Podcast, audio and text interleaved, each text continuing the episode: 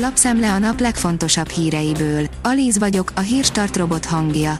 Ma augusztus 19-e, Huba névnapja van. A G7 szerint trükkös játék indult a napelemekre felvehető állami támogatás kijátszására. Kész is van a rendszer, meg nem is, a magas rezsitől félő ügyfél és a kivitelező a szürke zónába csúszik, okosba megold mindent. A 444.hu szerint a Fehérvár hatalmas meglepetésre 2-1-re nyert nemzetközi kupameccsen Kölnben. Az Európa Konferencia Liga rájátszásának visszavágóját jövő héten rendezik Székesfehérváron. A Bélis a legnagyobb blöff az alkoholos italok történetében, írja a Telex. Ezt a szart senki nem fogja megvenni, mondta ki rá az ítéletet az amerikai viszkipápa. Azóta eladtak belőle több mint két milliárd üveggel. Eszemen szűk helyen fordult el óriási rakományával a kamionos. Ez a kamionos megdolgozott a fizetésért, egy igen szűk, középkori utcán kellett átpréselnie a rakományt, írja a vezes.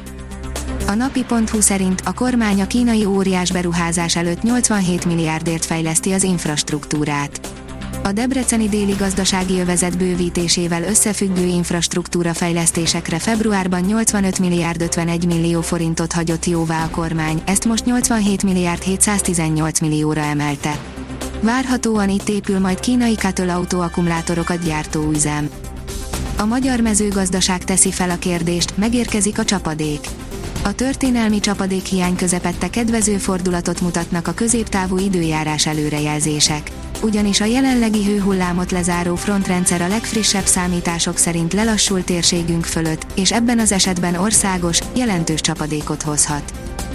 Bravúros győzelmet aratott a Molfehérvár Kölnben. A Köln mezőnyfölénye ellenére a második félidőben elbúcsúzhatott a meccstől, pedig az első gólt még ők rúgták.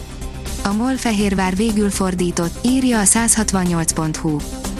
Új gazdagok verték fel az árát az elmúlt évek egyik legjobb befektetésének, írja a Forbes. Az elmúlt időszak kriptopiaci összeomlásával párhuzamosan rengeteg másodkézből eladó luxusóra jelent meg a piacon, ezzel lejjebb nyomva egyébként nehezen beszerezhető Patek Philip vagy Rolex modellek árát is. Jövő év elején jöhet a fekete leves a magyar munkaerőpiacon. Jelentősen visszaeshet a munkaerőkereslet január-február környékén, de talán tömeges elbocsátások nem lesznek, áll a vg.hu cikkében. Épp szárad ki Horvátország fő látványossága, írja az Infostart. Patakok száradtak ki, vízesések tűntek el, szemmel láthatók a szárasság következményei a plitvicei tavaknál. A privát bankár teszi fel a kérdést, Bot Péter Ákos, 6%-os növekedés vagy recesszió. Mi az igazság? A héten publikált kiugró növekedést jelző GDP adat kapcsán a kommentárok nem a bővülést méltatták, hanem a veszélyeket ecsetelték. Igen valószínű, hogy az év végén, a jövő év elején visszaesés jön. Bot Péter Ákos szerint a nagy kérdés, hogy átmeneti lesz a recesszió, vagy stagflációra készülhetünk. Az Eurosport szerint idegenbeli bravúr győzelemmel előnyben a Fehérvára Köln ellen. A MOL Fehérvár bravúros teljesítménnyel, emberelőnyét kihasználva 2-1-re nyert Kölnben a konferencia liga selejtezőjének negyedik, utolsó fordulójában csütörtökön, a párharc első felvonásán. Újabb hatalmas magyar futballsiker, legyőzte a német élvonalban szereplő Köln csapatát a Fehérvár. A németek egy kiállítás miatt 70 percen át emberhátrányban játszottak, írja a népszava. 40 fokos meleggel búcsúzik a kánikula.